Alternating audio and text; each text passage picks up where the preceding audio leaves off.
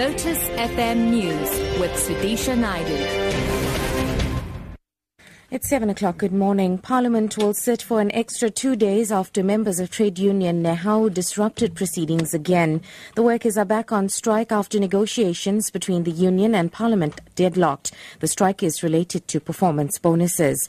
NCOP chairperson Thandi Modise says they will not tolerate any more disruptions. She was speaking at a media briefing. The fact that we did not implement the interdict does not mean that we were too weak or are scared. It is because we believe that when you negotiate, you must do everything possible to avoid a place where we think we find ourselves in today, where there is an attempt to stop the business of one of the arms of state.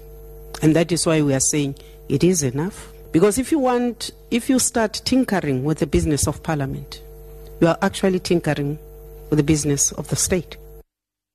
Earlier, the ANC in Parliament stressed that the disruptions could have been prevented. It has apologized for not acting sooner to resolve the strike by parliamentary support staff.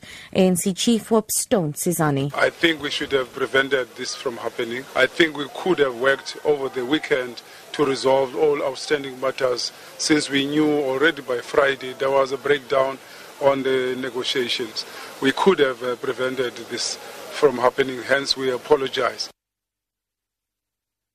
Economic Development Minister Ebrahim Patel says the government is determined to protect jobs in various sectors. He was addressing the 12th COSATU National Congress at Gallagher Estate in Midrand. Patel explains measures that government has put in place to deal with economic challenges since the last COSATU Congress. We've used in government tariffs very aggressively to save jobs. We've defended our markets in discussions with the United States on AGOA with the European Union on export taxes and on China in supporting our steel industry. But most importantly, we're using trade policy to build a common African market, bringing together the 1 billion African consumers. Teachers Union NATU has called for an urgent meeting with education authorities in KwaZulu-Natal regarding the freezing of posts. NATU Deputy President Alan Thompson says they've not been consulted. We have already raised this concern with the department. We have requested for an urgent meeting with the MEC for Education KwaZulu-Natal just to discuss this matter. The worry that we are having as NATU is that there are so many people who have been killed who are occupying promotional post positions and uh, those who are competent candidates to assume such positions. We are of an opinion that there is too little that they have done to try to arrest the matter. So we welcome the statement by the Department of Education. However, we also want to warn against taking decisions based on just rumors and finally, retired professor at Northwest University and registered dietitian Estie Vorster is expected to continue her testimony this morning at the hearing of Banting advocate Professor Tim Noakes in Cape Town. The hearing by the Health Professions Council of South Africa started on Monday. The Association of Dietetics has accused Noakes of unprofessional conduct for advising a mother on Twitter to wean her baby on a low carb, high carb high fat diet.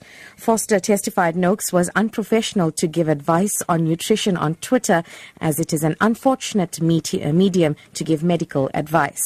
If you go down to a very low carbohydrate intake, the possibility of ketogenesis and ketoacidosis is there. That's why I mentioned that un- under those circumstances, such a diet must be given under uh, medical care and the patient should be monitored regularly. Top story Parliament will sit for an extra two days after members of trade union NEHAWU disrupted proceedings again. For Lotus FM News, I'm Sudisha. I'll be back at half past seven. Create magical moments this Christmas with Builders.